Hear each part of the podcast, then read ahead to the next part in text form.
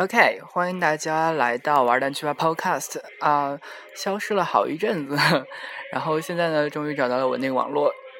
于是呢，今天我们就来借着最近电影的热潮，和大家一起来谈谈韩寒的新作品，是他的处女电影作《后会无期》。现在大家听到这首歌啊，非常的旋律激昂，就是来自于上音学院的学生演唱的《冬季的岛歌》。这首歌在很大程度上成为这个电影营销的音乐的一个三首三首歌的一个重点。OK，那么今天呢，小五的打算是这样的：先跟大家来分享一下看完电影的一些感性的感受，然后呢，再来说一说韩寒是如何去营销这部电影的，以及一些关于这部电影的内涵的解析。好的。那么我们首先进入第一个部分，我们来谈谈看完这部电影以后的感受。呃，小五呢是当天首映就去看了的，嗯，那天因为不在上海，所以没法去看首映场，首映场票也一票难求，所以是在自己家乡很早就赶到电影院去看的，非常早的一个场啊，应该说是第一波。然后当时感觉场子里面人蛮多的，啊，跟我一起进场的观众大多数都是初中生。好，而且都是呃相互作伴的，有伴侣陪伴的那种。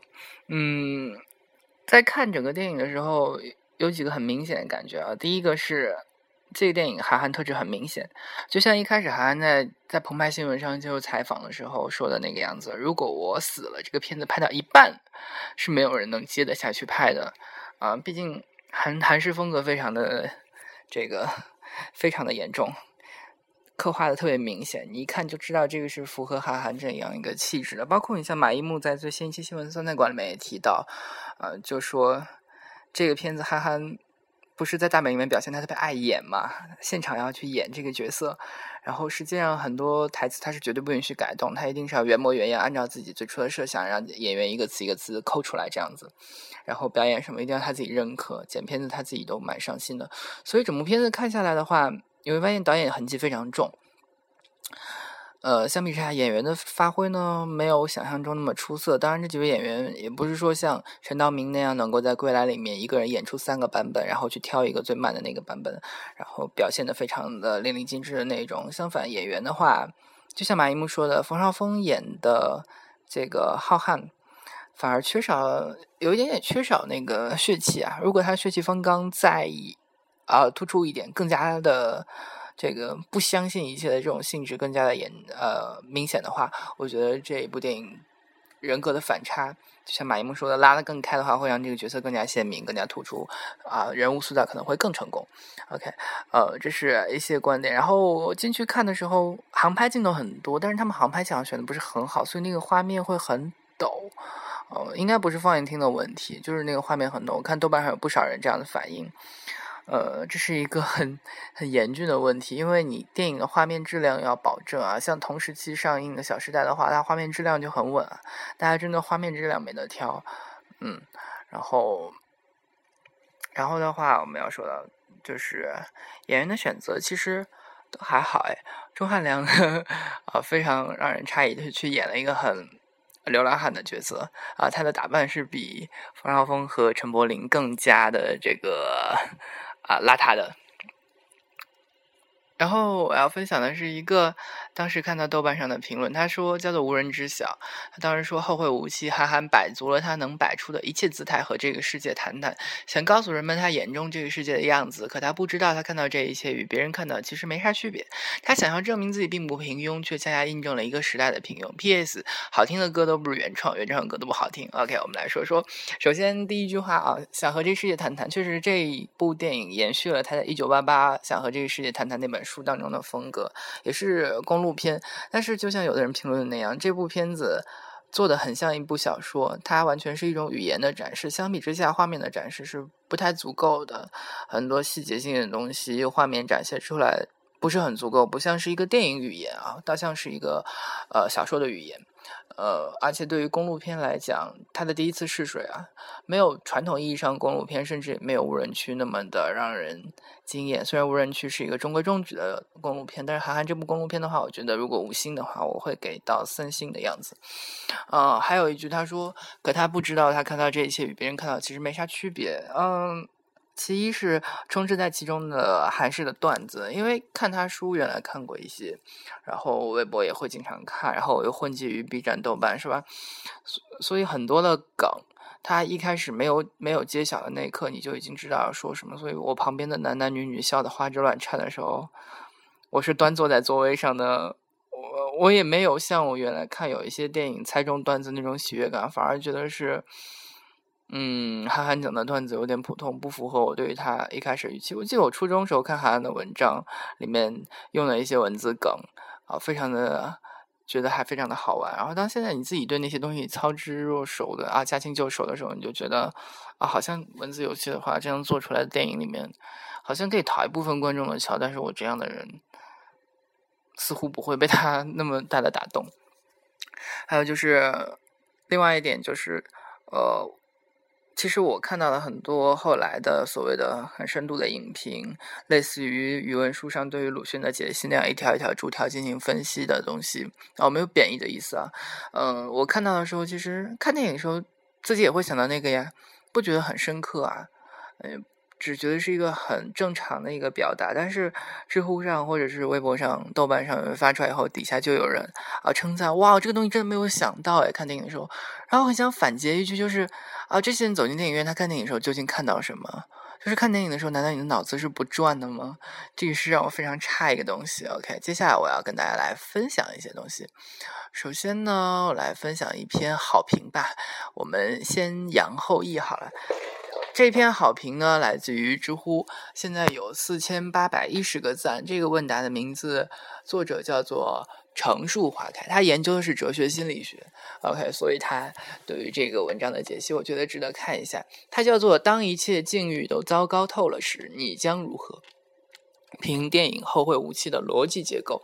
他首先说了这么几点啊，他认为这是最好的国产片之一。以下大量剧透，所以如果你没有看完电影的话，你可以关掉这一期玩单曲罢了。所以也供这个有以下困惑或者判断的人阅读进行批评。第一个，我们要讨论的问题是这部电影的一号主角是谁？二，韩寒为什么要把一个段子合集搞得这么大？三，结局为什么这么莫名其妙？四，这部电影几个故事会为为什么会这么散漫？特别的阿吕这段情节就是钟汉良啊，这段情节有什么玩意儿？啊，有什么用？第五个，前面还可以，后面平庸，这种说法。第六个，这个故事太直白，什么都是讲出来的，就如大师兄啊朱炫所说的。第七个，说教太多，让人难以忍受。第八个，没有故事，没有逻辑。嗯，剩下的东西你等待更新吧。OK，正文开始了。同样是英语课，在初中听得昏昏欲睡，在你工作的时候，GMAT 想上。啊，七百五，然后上高排位商校，走向人生另一个高度时，你就会听得精神抖擞。当你不明白主线和目的时，一切都不好了起来。治病救人，提纲挈领。那么我就简单来说一下这部电影的内在逻辑结构。电影一般来说都有一个外部主线和内部主线。作为一部公路片，《后会无期》的外部主线很简单，就是两个人的公路旅程。那么其内部主线是什么呢？所有零散故事和人性张力所依附的核心骨架是什么呢？目前大多数影评对这部电影的理解有两个层次。最浅表的一个层次，说这部电影是一个段子合集，韩寒就这点才能，也是和他微博上给人的感觉是一致的，很韩寒，这是显而易见的，也是最大部分人看完这个电影以后的感受。但是这个角度还不够啊，我们来论证一下，如果是段子合集，那么这部电影的目的是让我们在这个闷热的夏季开心一下。但是这些段子让你微笑大笑了那么多次以后，你为什么还是开心不起来？笑的是脸，为什么不是心？再深一个层次呢，是无奈和悲凉。正如夏荷评论到的，这部电影让你明白，大多数人的一生会与理想背道而驰，最终驶向一条平凡之路。啊，这个评论甚至是出品人之一的陆金波认可的，这可以看出韩寒的独断和自信。这个角度我觉得也不够。论证三点啊，论证两点：一，这还是韩寒吗？二，结尾拯救了世界，牛逼哄哄还抱的美人归的江河是怎么回事？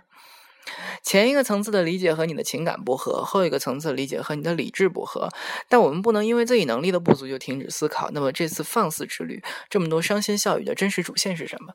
显而易见的是，《后会无期》情节上讲两个男人遇到的各种糟糕境遇：没有混出来的发小，仙人跳，爱上的人或者是妓女，或者是骗子，丢失同伴，引以为傲的父亲原来是混蛋，梦中情人是兄妹，钱被偷了，车被骗了，然后火箭发射也能摔了，报名也赶不上了，都走了，朋友也打架了，甚至拍张合影都拍不起。所以电影给出了尽量清晰的主线问题，就是当一切境遇都糟糕透了，你将如何？只不过有迷惑性的是，到底是谁在回答这个问题，或者说片子中的主角到底是谁？如果回答是马浩瀚，那么你就没有懂，你可能理解到了好段子，也可能感受到了悲凉。那么是江河吗？你就接近懂了，就像胡生在片子一开始说的，他有两个佩服的人。片子的主角江河是正面一号，马浩瀚是反面一号。对于遇到的共同境遇，他们截然不同的态度造就了不同的结果。类似的境遇下，江河和马浩瀚不同的反应，正像是一条双螺旋，一阴一阳。电影中所有的其他都依附着这清晰的螺旋结构向前发展。第一个马浩瀚其实就是马好汉，是的，他演的就是一个好汉。他正面积极，重义气，行动力强，有自信，朋友多，不轻信人。人重要的，他不追啊，他追求成功，他勇于冒险，只是不知道自己想要什么。他的性格特征，他的所作所为，基本上就是我们这个社会、我们的父母、我们的学校一直在教育我们成为的那种特征、那种人。我们也希望啊，也被相信，如果我们努力做到这些，那么我们就会出任 CEO，就是董事长，迎娶海小野，走向人生巅峰。啊，你去看冯的微博。啊，有条累的狗样，他就直接说自己是好汉。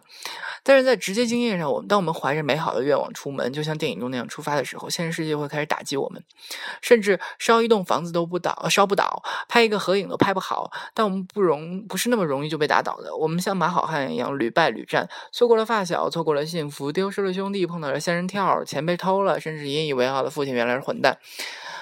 就像梦呃歌里唱的梦中情人还真他妈是兄妹。这个时候，我们和马好汉一样，所有的自信基本上消失不见了。我们还能干嘛呢？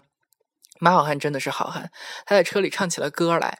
所以，如果你懂这个故事，这时候你就不能压抑自己的眼泪了。你有想过房子烧不倒、合影拍不好这些情节有什么用？证明韩寒是个白痴，还是搞点东西来凑时间？不是的啊，实际上都是塑造人物。在走投无路的时候，他们碰到了阿吕，他负责给马好汉最后一击，也暗示了马好汉这条。路未来的方向。第二个活死人阿吕，阿吕这个角色是用来给马好汉致命一击的，也是韩寒想重点表达的一个角色。阿吕是个精神导师或者是社会公知。当你大部分的希望全部失去的时候，我们开始相信他们。如果我们对个人失去希望，他们就是精神导师；如果我们对于社会希望失失去希望，他们就是社会公知。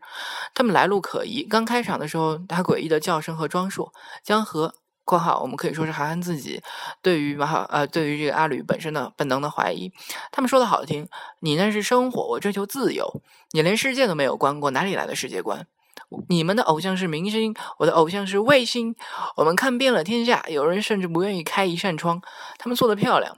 阿吕骑行天下，自由自在。追踪卫星，还把去世的爱人照片印在头盔上。阿吕有想法，有爱，有经历。他曾经有梦想，被人看不起，但他成功了，追到了自己所爱的人。（括号可以过自己想要的生活。）（括号可以。）于是，脆弱的马好汉找到了新的目标和动力。阿吕说自己的偶像是卫星，他却立啊，他却立即就成为了马好汉的偶像。啊，我们甚至可以在江河和阿吕争断的那争执的那一段的时候，看到马好汉是偏向于阿吕的。二十五岁以后，我们信任一个人是绝对不容易的，更不要说是信仰了。然后发现这样一个冷酷无，呃，这样一个人却是冷酷无情的骗子，骗走了你最后最宝贵的财富。到这里和我们很多人一样，马好汉觉得自己有资格对人生做一个总结了，那就是盖着的青蛙。你包括去看演温水煮青蛙那一段冯绍峰的眼神，你会觉得他真的是一种绝望的人了。但是阿吕还活着，他的心早已经死了，他是一个活死人，就像传销骗子、精神导师或者所谓的社会公知一样。OK，呃啊呃，小五注意一下啊，我对社会公知的理解不太一样。我们先遵从这个原作者的思路看下去，他还是僵尸，被他咬过的活人也往往变成他那一类，这就是马好汉未来的方。方向，离别时，马好汉嘴里嘟囔着：“我有很多朋友，你不懂这个世界。”他已经走在活死人的路，他留下了马达加斯加，抛下了所有的温情和爱。到这里，马好汉的故事走到了尽头。有人尾问：“尾声有江河，为什么卖我马好汉？”马好汉已经僵尸化了。OK，啊，当然呢，那个教授一小心还有另外一个说法啊，说马好汉其实是江河的一个分裂出来的人格啊，他们是互补的。马好汉是根本不存在的一个实际人物。嗯，阿吕最大的亮点是，不是他说出很多金句，而是有一个镜头，就是他在坡上停下车，然后淡定的把包袱和马达加斯加都抱了下来，然后绝情的坐上车，开着发动离开了。他一点都不紧张，他就是一个江湖老骗子。第三点。江河就是江河，是逍遥游遇到北海若以后的江河，他就是韩寒心目中的女婿。（括号八卦八卦一下，在一个采访中，有人说马好汉帅气、潇洒、积极，是不是韩寒心目中的女婿？他明确说不是，嗯，是本片的一号男主角江河才是啊。呃，韩寒当自在、洒脱和自由，他是反对所有的成功学的。我们从他过去文章可以看出来，在面临到艰难的境遇的时候，他心目中的女婿江河就是一个比较完满的解决方案，淡定制造。重新进行，和现实社会一样，在马好汉的身边，在喧嚣的背景下，江河几乎是没有存在感的。所以有人说他是最无关紧要的一个角色。在汽车被偷后，江河说：“我不像你那么生气。”马好汉说：“因为车是我的。”这当然是个爆笑点，但是真的只是一个爆笑点吗？他是一个走他自己的路的人，他没有想过有什么大的作为，他也没有想过一啊他。也没有说过一辈子就做一个好的老师。他遇到的心中所爱的时候，他也表达；分别时候，他也继续走；不舍的时候也留恋。阿吕在放光彩时，对他来说也没有什么影响。在阿吕的戏中，你会发现阿吕的主要听众只有马好汉一个人啊。但是江河基本上是没有太理他，还是在自己的那个语境当中的。当阿吕开走车子的时候，他也本能的怀疑，他是第一个反应过来的人。当发现阿吕真的是个骗子的时候，他还是在想：哦，或许他有特别的理由。对于马浩瀚，他显然没有将阿吕。入心，因为他的心里面有了别人。这当一无所有的时候，他还是想和朋友说明青蛙理论，证明人的主动选择性。当环境刺激的时候，我们还是能够有主动选择的自由。他平凡的走自己的路。马浩还晒钱，江河晒的是心，他晒苏米的卡片，这是他认为最宝贵的东西。当一次次的这个卡片冲不进马桶的时候，他也就自然的接受了它。境遇是糟糕透了，但是如果专注于自己的内心，境遇对我们的刺激或许就没有那么大了。也许我们能够保留爱和信任，保留我们的心，等到时运降临的那一刻。这是江河的答案，也是韩寒的答案。一只狗和人的不同，你去踢一只狗，它当然会嗷的叫一声，或者咬你，或者去跑掉。你去踢一个人，他有无数种反应的可能，比如笑一笑，在你后来不注意的时候给你一刀。人之所以为人，是因为他对同样的外在刺激而言，能够有不同选择反应的可能性。一个心里没有沉淀的人，更容易对外部刺激有更直接的反应。点火就着，煽风更旺。阿吕对于马浩瀚来说，他指着江河说：“这个人，他我看不出来他是做什么的。”然后呢？一个经验丰富的骗子看不出来，其实江河并不高深，他只是坚定做自己。所以，一个江湖骗子却看不出来，他没有什么特别的激动，只是在马浩瀚说苏米是婊子时，才第一次冲动起来。别忘了，他尿的时间最长。平凡之路是不凡之路，追求自己内心的声音，这是条伟大的道路。无论你处于生命中哪个阶段，都是值得并且唯一值得你开始追寻的一条路。这条路看似平凡，却伟大不凡。找到了这条路，你就永远也不能再将它冲进马桶。不是说这样的人就能取得世俗的成功，但他是幸福的。他在什么境遇下都能够坚持着吃着辣椒蘸面包。这次他运气不错，这就是结尾的意义。只不过这个运气好与坏对他而言没有什么多大的影响。我们看到他并没有成功之后的鸡血状态。以上是主线的人物，下面我们来说说女人们。大家如果印象很深的话，就知道这个片子当中三个女人啊。第一个周末，周末其实取的就是泡沫的意思。无数农村和小镇出来的姑娘当中，泡沫的一个，她是马浩瀚错过的幸福。在主线当中，她的作用是用来供马浩瀚后悔的。他其实是马浩瀚最理想的一种爱。周末爱着马浩瀚，但是他知道他也不是他的选择。他尽量保持自尊和矜持。有人说周末演的很神经质，呵呵傻笑，莫名其妙。如果你有过经验，知道一个女人爱上你，你给她一个拥抱，她就随你海角天涯；但你却不这样做，她也知道你不会，你就理解她的尴尬。最后，她一个转身还没有被他看见。第五个，我们来说刘玲英，她在主线当中的作用作用呢是无奈的，喜欢就会放肆，是说马浩瀚的；爱就是克制，刘玲英是说自己的。她对于自己同父异母的哥哥有爱吗？我们不得而知，但是在他父亲过世之后，原来的通信已经目的都失去了。刘英还是继续和他通信，继续看他放肆的笔触。见面时克制的表情，克制的告别，也许说明刘英永远希望不要再见到马浩瀚了。见到了，也就意味着结束了。马浩瀚说过，说也许每一个告别都是最后一面。他的内心需要的是和刘英一样疯狂的方式去告别，但是刘英气场太强了，马浩瀚自知无能为力。也许他只是喜欢，但是刘英却是爱。有人说刘英对于浩瀚是亲情，嗯，我觉得不是，亲情是人伦日用中积累起来的感情，他们没有的这个经历的。你在听好汉上车以后的音乐，唱女儿情，圣僧和女儿国王也是同样的禁忌之爱。OK，括号一下，小补充啊，这是我最喜欢影片当中的一个笔触，就是他们上车以后把女儿情用男生的粗犷的演绎方式，啊，粗犷的演绎方式接了进来。这段我是看到是有感触的，因为熟悉《西游记》的人都知道那一段，实际上唐僧在有一个版本里面是非常的依依不舍的，因为他也属于真的动了人，只不过因为清规戒律，所以后面有什么。怕什么清规戒律？这一句啊，实际上唱就是唐僧的内心想法。包括啊，你就像韩寒自己在《大本营》这期里面透露到的，嗯，他记得有一个版本的《西游记》后面有写唐僧离别时说了四个字，只说了四个字：“若有来生。”啊，这四个字也被很多人这几天在朋友圈疯狂的转发。呃呃，可以看出大家还都是有。文艺的气息的。好，第六个，我们来讨论一下苏米在主线中的作用，是用来对比的。江河看到了就抓住了，无论他是骗子还是妓女，他也有自己的意义，就是一个女性的意义，就是一个女性的成熟。第七个段子，段子在这部电影当中作用和特效在少年派当中作用是一样的，同样单薄的外部主线，用段子或者特效把你摁在电影院的座位上。但同样的，如果你只注意到段子和特效的话，你可能觉得这电影莫名其妙。可悲的是，这部电影到目前。普遍是不被理解的，而且是段子横行的。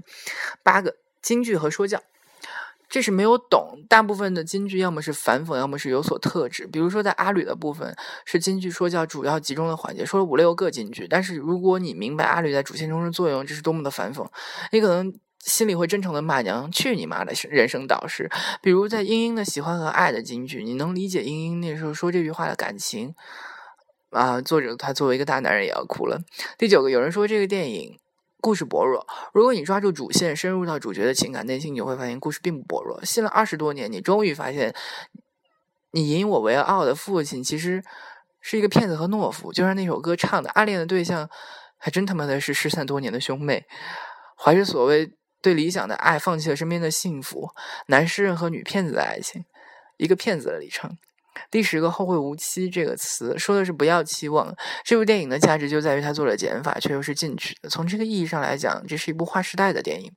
第十一个表演，你明白了这个主线，再重新去看一遍电影，会发现他们表现都不错。也许阿吕有点不太纯粹。其他镜头和细节我们都可以略过，但是每一个镜头、每一句台词都很丰富。我们这次只讲一个主线，所谓献给憨憨、献给江河、献给每一个能够给世界和男人带来幸福的女孩。有人还问作者胡生，于是作者又加了第十二点，他说胡生就是胡生，不是他父母胡乱生的他，而是他自己胡乱过的生活，不去思考，听别人的，没有主见、没有思想，也不像马浩瀚那样。马浩瀚毕竟努力过，在外面闯荡过。胡生就是那种在三个人的团队中随便就丢失了，也对整体没有影响的人。如果不是非常努力，你我都会成为胡生的。所以看到很多人很介意不去找胡生，说剧情不合理。括拜托，生活不是靠别人找到你的。括号小五注意一下，哦，胡生这边呢有一个遗漏的剪辑版，就是是叫做成片剪掉了。这个内容还是蛮有帮助的，可以表达一下韩寒当时创作一个心境，就是胡生不是走丢了以后，马浩瀚和江河有在广播上。发一个寻人启事吗？其中有说到智障，而胡生在开场的台词当中就说到：“呃，世界上有两个人是我的好朋友，他们都不觉得我傻。” OK，但是后来胡生本来拿起电话去打这个电台的热线了，但是当他快打通了之后，他听到了啊智力有点不正常，可能是智障这个描述的时候，他就把电话挂掉了。这个可以表现出来这个情节的。用处，但是后来被剪掉了啊啊！他尽管在电影露总的露面时间很短，但是在现实当中却有至少百分之五十的都是虎生的状态。第十三，观众在问到韩的电影和郭的电影的对比时，韩寒很自信的说：“我的观众群不一样。”他们有独立的思考能力。现在看来，他这个判断基本上是错误的。从知乎最前的目前几个最高票可以看出来，首先他们不是《小时代》的影迷，都自称是十几年的韩粉，这是很可怕的。韩寒的十年的粉丝还是没有一个基本意识，就是世界上没有无缘无故的成功。成功人物韩寒是一个真实的人，他集十多年的生活阅历和思考之后的首部电影不可能那么浅薄。这就不是拍观众的马屁。不管是谁的粉丝，大部分人还是愿意呼声，超出我们基本的知觉一点点就认为是错的，甚至不愿意多做一点努力。略思考（括号小五来注意一下），就是电影院门看到大部分人都是只是看在看段子而已，包括后来出现的各种关于京剧的营销模式，你也可以看到大家只是为了那几个句子装一装文艺，所以有人说这个电影是装逼。呃，当我回来以后，我想了两三天这个电影真正要表达的东西，看了一些东西。然后虽然我觉得他表达东西没有那么深刻啊，不像我看有一些故事片去描绘的东西多么多么深刻，但是确实好像生命就是这个样子。我觉得这一点上，韩寒用电影来还原的还是比较好的，这是我比较我觉得能够称赞这个电影的一个原因。啊，希望韩寒的第二部电影也能继续有这部电呃这部分坚持。第十四点，嗯，细节。居然有人说这部电影粗糙。韩寒对于这部电影的所有台词和动作都有着严格的要求，不让演员发挥，细节亮点无处不在。举例，刘英刘英的那句台词“喜欢就会放肆”，他说的淡淡的，但是后半句“爱就是克制”是低下头去说的，他没有敢去看马浩瀚的眼睛。所以，如果你一幕幕你有截图的印象，你讲细节的话，你会看到一个完全不同的和你之前看到的故事。第十五，马达加斯加，马达加斯加很萌啊，它主要作用就是和马浩瀚心底的温情。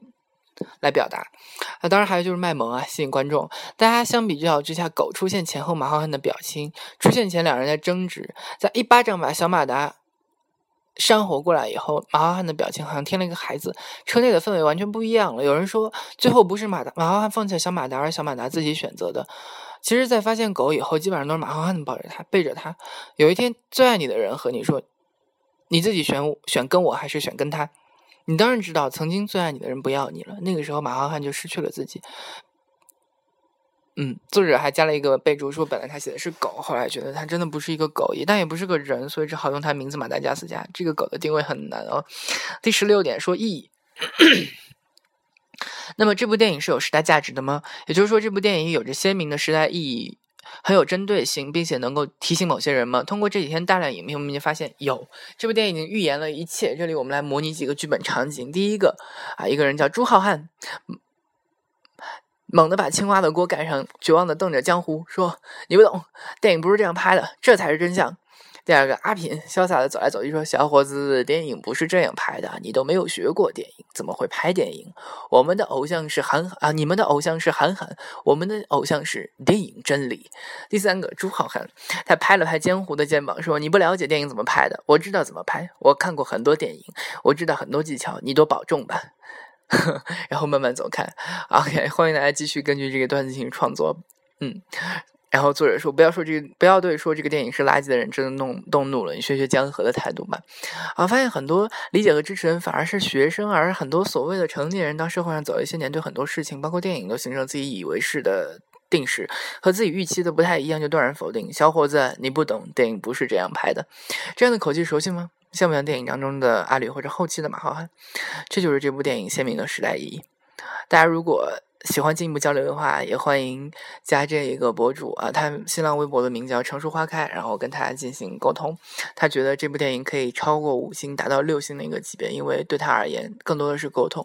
好了，这我们看到一个好评的部分，接着我们再来看一个差评的文章，来自于微信账号李小满工作室，这是七月二十五号，也就是首映之后一天发的。他说：“后会无期是一部不知所云的作品，这样的电影能够上映且有票房，还有这么多知名人士出来。”来吹捧，可以深刻的反映出当今中国奇葩的文艺现状。第一个，世无英雄竟使庶子成名；第二个，民众热衷跟风；第三个，自由自由派的某些人在理念上与左派泾渭分明，但是。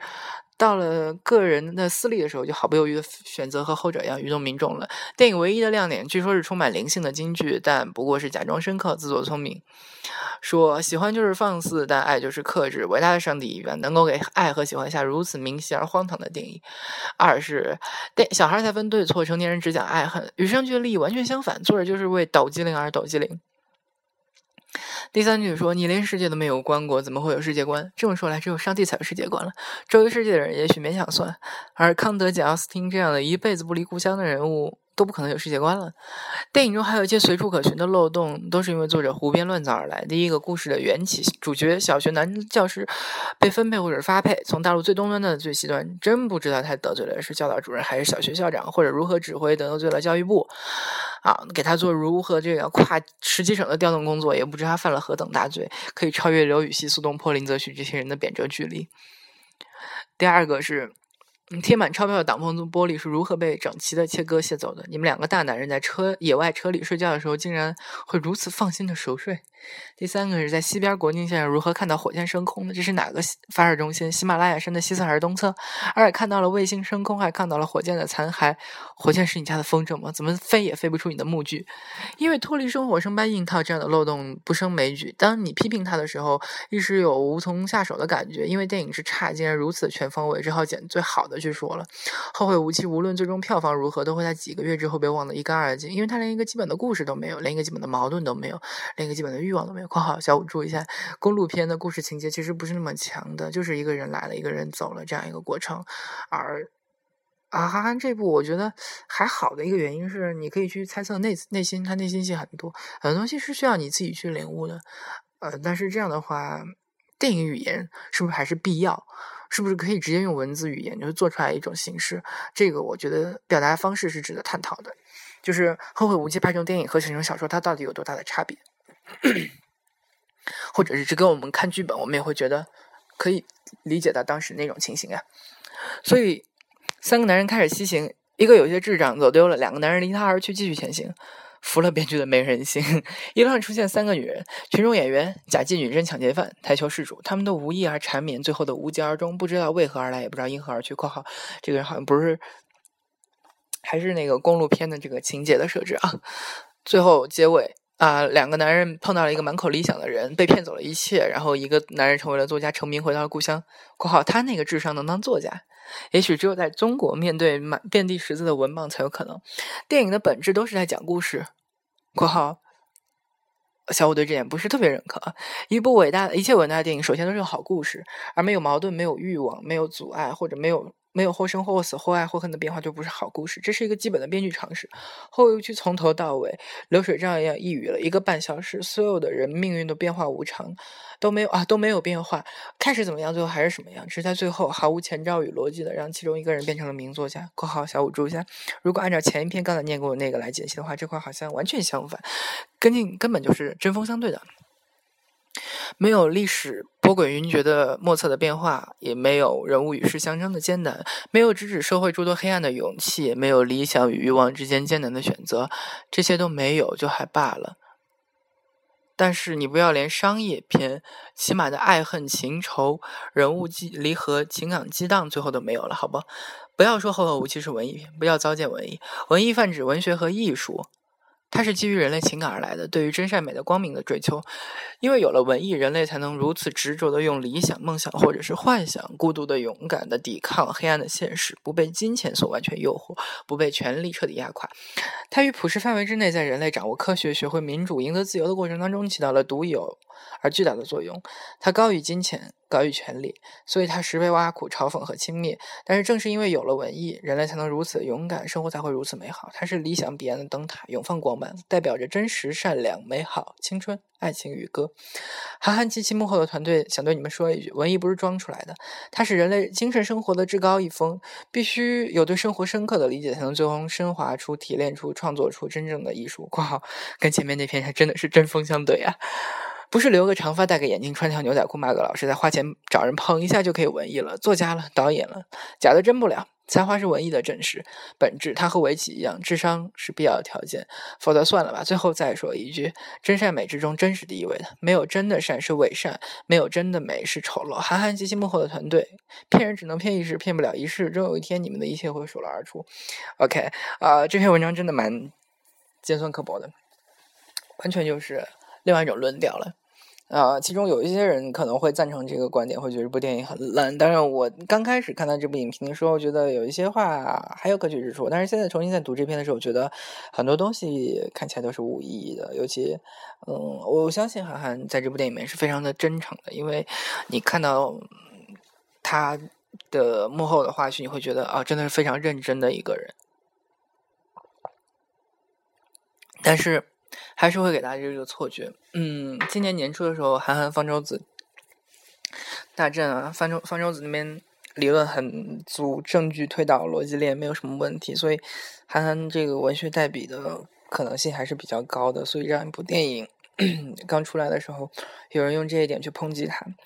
嗯，但是我觉得，不管是谁创作的，不管这个剧本他爸爸有没有韩仁君有没有操刀，我们觉得这一部作品还是质量还是可以的。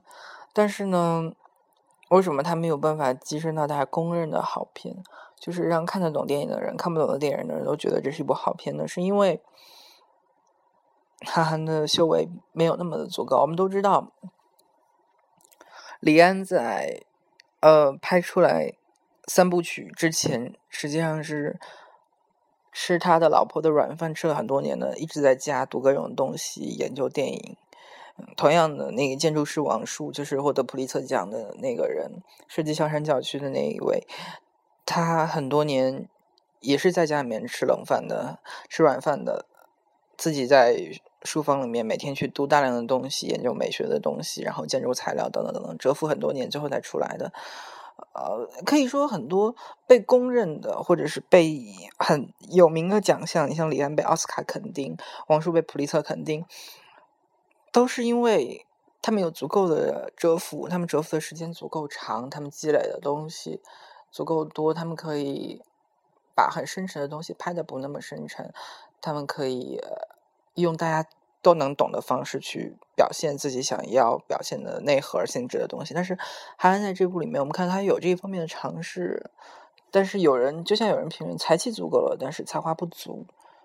就是真正的富有诗书那种气质不是特别多，我觉得这个可能跟韩寒自己提倡的有一些读书不太一样。你像我，我跟韩寒一个观念上很大不同，在于对于语文书的看法，他对语文书是完全贬斥的啊。我相反，我对语文书当中选的作品很赞扬。我觉得文章你仔细去分析它其中的文法，你真正按照语文书编者的思路去看的话，你会发现有些文章真的是非常经典、无法逾越的作品，甚至很多现代性的文章都是那样的。不要认为。很多党性的文章没有什么值得看的地方，你实际上去看他的写法，他的宣传文案是如何去做的，他的逻辑是怎么一以贯之写下来的，那些东西都是值得一看的啊！所以提醒一下收音机前面的 OK 或者手机前面的啊听众们，如果你发现了你的语文书有一些优点的话，哎，或许你会有这个世界不同的一些看法，你会变得更江河一些。下面是一篇另外的文章，是《好青日报》二零一四年七月二十一电影营销之前啊，电影这个上映之前大规模营销时候发的，是钱思义啊于思义呃发表的，它就叫做《关于电影营销，韩寒、郭敬明可以互相学到什么》，这也是小五想说的第三块。讨论一下他们的营销。这个夏天，韩寒、郭敬明我话题模式又重启了。但就如何为自己的电影营销这件呃营电影做营销这件事情来说，带着自己精挑细选的一众男主角参加男神季的主题快乐大本营，大概是韩寒和郭敬明目前做过的唯一风格一样的事情了。一部电影的营销应该从何开始？对于郭敬明来说，项目开始的那一刻就是营销的起点。在二零一三年的十一月二十四号，郭敬明发了一条微博：“小时代三刺金时代十二月将正式启动，并且配上了一张海报。”上面是沾着血的手术刀。括号小五柱，后面也有人说这是抄袭国外一个著名电影的海报。在随后长达八个月的时间里，他一直通过微博向外界，大部分是向铁粉们传达着整个项目的进展情况。拍摄完成前会公布新角色，发布电影档照，啊，早早锁定七月十七日的档期以及一些片场的拍摄照片。宣传期有密集的海报、预告片、音乐 MV、特辑和各种幕后解密。即使你对这部电影完全没有兴趣，时不时会被有关这部电影的信息袭击到。即使你没有看过。原著小说也大概能够从这些宣传信息中猜出大概的剧情，行但是现距离《后会无期》上映只剩三天，这篇文章二十一号啊，你可能还不知道陈柏霖、冯绍峰、王珞丹、乔陈乔恩在这一部电影当中扮演扮演什么角色，这是一个什么样的故事，有什么样的矛盾冲突、笑点和精彩的台词，甚至是片中那个神秘的东极岛，它到底在哪里？观众对于这部电影的印象还停留在这是一部韩寒拍的电影，看上去还挺文艺，海报和歌还在都比较有逼格这样的阶段。类型片常用的宣传方式，特别是啊用内容，特别是戏剧冲突或者。夸张表演去吸引观众的部分，在这部电影宣传当中并没有出现。在《小时代三》上映的最后一天，郭敬明一共发了七条微博，是他几个月来最后的一天，啊，最多的一天。七条微博无一例外都与电影相关，包括一个剧组七宗罪的自黑视频特辑，一套全新的主创海报，《小时代三》一百个小故事最后一个预告。第二天由影片男主角之一的陈学冬演唱的插曲《不再见》的 MV 发布。提醒片尾最后的彩蛋，以及两条感谢院线给予大量排片的微博。那天对韩寒来说，其实也是重要的一天。朴树十一年来发布了第一首新歌，这首名为《平凡之路》的歌曲是朴树为《后会无期》而做的主题曲。当天朋友圈大家都被刷屏了。《平凡之路》MV 在优酷被播放了超过三百五十万次，大多数的人表达了对于朴树这种方式回归的意外和惊喜，觉得朴树和《后会无期》的风格很搭。对于这个被认为是《后会无期》整部电影宣传当中最成功的一次运作，韩寒也只是截取呃截取了其中一句台词，并且将歌曲 MV 置顶在他拥有三千八百七十万粉丝的新浪微博上，没有提及任何与电影相关的内容。很难说把悬念留到最后和不让观众错过任何一个精彩瞬间这两种营销方式。熟者更胜一筹。对于同样是讲述青春的两部电影而言，韩寒、郭敬明可能都清楚自己讲的故事要拍给谁看。他们都在以自己正认为正确的方式来达到自己的观众。后会无期的影片负责人常杰新啊，常杰告诉《好奇心日报》，韩寒希望这部电影是卖气质的，通过展现出的文艺气质把大家吸引住进电影院中，这是一种策略的选择。所以你可能到现在都不知道《后会无期》其实是一个公路喜剧。甚至会对微博大 V 做一本贴出的影评，三十五次小笑，六次大笑，成了感到莫名。在整个营销过程当中，《后会无期》从海报。到预告片都透露着一种一股浓浓的文艺气息，但是也让人感到迷惑，像雾一样。郭敬明从《小二代一》开始就毫不忌讳传达出这是一部偶像级电影的信息。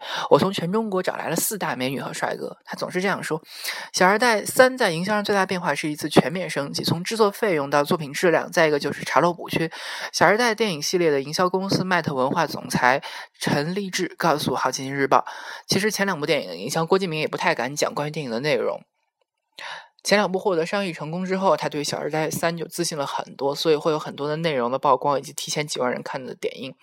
无论如何，和之前电影宣传不同的是，作为导演的韩寒、郭敬明都同时承担了他们自己电影的首映啊首席营销官的角色，这和粉丝电影的定位是有关的。不过，《后会无期》的宣传方负责人。告诉《好奇心日报》，韩寒这次没有做粉丝电影的打算。《小时代三》的宣传方也说，这次电影定位是一个全民电影，只不过他们的起点始于三亿粉丝，然后才是扩散到两亿其他人。郭敬明把个人微博变成电影营销的中心，这其实也是《小时代》系列电影在营销方面最大创新。以往电影在线上营销的做法就是成立一个官方微博，时不时的发一些电影相关的新闻、海报和预告片，更多的城市承担一种线上的制造话题、辅助线下宣传的作用。而郭敬明把拥有三千三万粉丝的个人账号变成了整个电电影的营销中心，甚至比这《小时代》官方的这个微博还要来得猛。所有关于《小时代》重要新闻、物料，包括剧照、海照、预告片、歌曲 MV、视频特辑等等，都还有合作，都通通过这个账号来发布，然后通过其他账号，包括主演个人微博、合作方，然后把这些信息传播出去。只在整个电影宣传期间，郭敬明几乎不会发布任何与。电影无关的微博，粉丝只想啊，粉丝和想了解这部电影的，只需要点击他微博刷上几页，你全部就知道了。那些被他放在微博上的看上去丰富多彩的宣传物料的制作和投放，其实计划从九个月之前就开始了。在电影开拍前，他就拿出了平面宣传物料的整体方案。每次发给他视频物料，都会收到许多逐条详细的修改意见。《小时代三》总监刘飞在《小时代三》的一百个故事自序当中自己说道：“啊，刚才这句话。”郭敬明作为所有物料和消息的统一出口时的超长的宣传周期，并没有让整个过程看上去杂乱无序。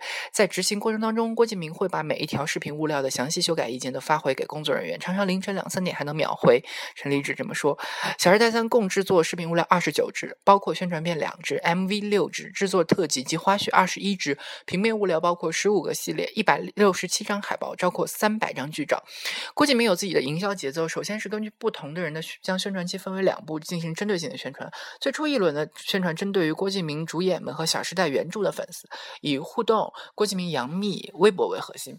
之后，为了让粉丝们在最短的时间里面建立起电影与原著、演员与小说中人物的联系，郭敬明将通常一部电影四到五套的海报的数量一下提升提升到了十八套，通过不同的角度、不同的主题，呈现出不同的人物关系和视觉效果。把电影海报做成大片是郭敬明的另一个营销招数。作为一部青春时尚的造梦大片，如果无法一下子在故呃故事上吸引观众，那么卖相一定要好。于是能够看到《小时代》层出不穷的各种主题的海报，他们往往有一个整体、整体统一的视觉风格。通常是影片中美貌主角的全身照，或者合照，或者裸照，穿着名贵的服装，做出和剧中人物性格相符的动作或者神情。每一张海报看上去都可以用作时尚杂杂志的封面，或者是成为粉丝手机手机上的屏保（括号）。还真的是呢。这部片子 M E 影射的啊，仿照的就是 Vogue 的编辑啊，或者是 Ellie 的编辑啊。通常一部电影会做四到五套海报，但是《小时代》在第一部时候的海报数量也达到了十八套。最初这样做的目的是为了让粉丝在最短的时间里建立起小说与原著、演员与剧中人的联系。但随后发现，海报本身也成为《小时代》系列一个最重要的标签，也是和粉丝进行情感。联系的重要方式，几乎每一次海报发布的微博的转载量都要高于平常。这种手法在《小时代一》当中得到很好实践，也在《小时代三》当中得到了很好的继承和调整。《小时代三》一共制作了十五套，一共一百七六十七张海报。项目启动，来一发手术刀海报，原角色演员回归了，来一发粉色系海报。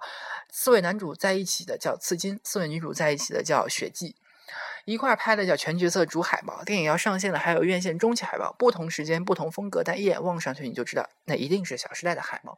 即使你不是他的粉丝，甚至对他有些抵触，但你也不得不承认，海报的精致程度要远远超过一般的国产电影，以至于后来圈子里面出现了一种调侃的说法，叫做：如果你拿做电影能能够拿出郭敬明做海报的那股认真劲儿的话，你早就成功了。不少看过《小时代三》的人评价这部电影在国在中国最好看的 PPT 电影的这条大路上有迈出了重大一步，愈加精致的话画面吸引了更多的注意，多多少少弥补了剧情上的不健全。与此同时，原本只是电影附属的音乐或者主题曲插曲被提升到一个前所未有的重要地位。你可能没有看过《将爱》，但是你一定在不同场合听过陈奕迅和王菲演唱的《因为爱情》，而 MV 当中使用的正恰巧就是电影中的剧情。郭敬明充分发挥了这种音乐对电影营销的作用，请来合适的歌手，比如说《小时代一》，请来在年轻人当中具有很高人气的组合苏打绿；比比如说《小时代三》，年龄覆盖要更广，所以他选了蔡依林。将插曲和主题曲制作成独立的 MV，分别进行阶梯式的推广。传统的发行发 MV 就是几月几号开一个发布会就完了，但我们这次是先出歌词，过几天围绕这个歌词做的曲，再过几天副歌也发出来了，最后才发这个 MV。陈立之告诉《好奇心日报》，这种做法一般人会很烦的，只有粉丝才会不烦。小时代 MV 有时候放在情感冲突啊来赚眼泪，有时候放在片尾一个彩蛋让大家乐呵乐呵。夸张点人会说，这就是一部一百二十分钟的 MV。郭敬明被质疑了多了，他也会说：“哎呀，你们就把这个当成我的导演风格好了。”韩寒也把音乐作为一个极其重要的营销手段，而且运用相当成功。除了朴树的《平凡之路》，韩寒请来邓紫棋演唱这个同名的《后会无期》这首歌，以及另外拍摄了一支《冬季岛之歌》的 MV。前者在微博上达到了十七次的转发，后者在优酷播放量也达到了惊人的五百一十五万次。与《平凡之路》类似的是，韩寒在这两个 MV 当中也没有任何台词的叙述。（括号小五要说，当你真的去看电影的时候，你会发现这三首歌还有女儿情的改编。都扣得非常紧和剧情，而被看作电影正式营销起点的是五月二十九号上午九点左右，韩寒的微博和优酷同步发布的这个先导预告片，而这距离《后会无期》的正式关机只有三天的时间。这条微博在二十四小时之内的转发三十三点八万，优酷播放量为三百七十万。有一些数据啊，这个先导预告片的微博转发量，《后会无期》三十七点七。万啊，《小时代三》三十六点二万，终极预告片转发量《后会无期》七万，《小时代》十一点三万，《小时代三》的歌曲转发量陈学冬不再见十二点六万，周笔畅的别忘了二点八万，吴青峰的微光四点七万，蔡依林的万花筒六点七万，郁可唯的时间煮雨二十七点四万，《后会无期》的歌曲转发量。冬季岛之歌九点二万，邓紫棋后会无期十四十七点四万，朴树的平凡之路四十点六万，看上去朴树的诱惑力还真是强呢。小时代三二十六支视频总播放量八千四百零二万，后会无期五支视频的总播放量一千五百三十三万。同郭敬明一样，韩寒也会控制每一款海报和物料的创意到执行的过程，只不过比起已经拍摄了三部驾轻就熟的郭敬明而言，他没有那么。的熟练，他可能不并不清楚自己想要什么，但他一定知道自己不要什么，不要那些条条框框的标准和规则，不要和别人一样。一名后会无期的项目主要的参与者告诉《好奇心日报》，所以有的时候会导致进度放缓，大家都在等他意见。同时，微信群里面一天到晚都在不停说话，所以一天只睡两三个小时。之所以会和其他类型影片显示出不同，也是因为韩寒觉得那才是自己想要的感觉。除了将悬念进行到底，韩寒在整个营销过程当中呢，最强的地方其实不在于制造话题的能力，而是在话题出现之后的放大和持续运营能力。无论是前期的国民岳父岳父，还是近期的易燃体，其实都是无心之举。但当他成为一个热门话题的时候，韩寒就能够将他抓住，并且获。化成最大的关注。比如针对网友在韩寒照片下的神回复，韩寒也会故意的时不时挑选一些拍摄现场有槽点的照片来供网友发挥和调戏。碰到自己觉得好玩的回复，还会转一发，以至于发展到后来没有任何槽点的照片也会引发话题。这种卖傻和自黑的做法，让韩寒的微博一直保持很高的关注和活跃度。在电影进入密集宣传期以后，这些关注也转化成了电影的影响力。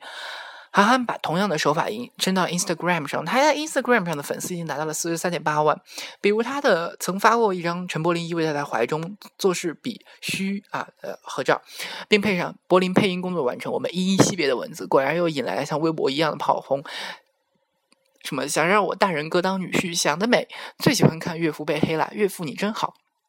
还有放肆之旅，还有 X 天的后会无期电影海报也被放在韩寒 App One，就是那一个上面啊。现在它有两千万的下载量，日活跃用户在一百万以上，这是一个很精准的。平台之前有知情者向《好奇心日报》透露说，郭敬明曾经想在 One 一个上面为《小二代三》做推广，不过后来放弃了。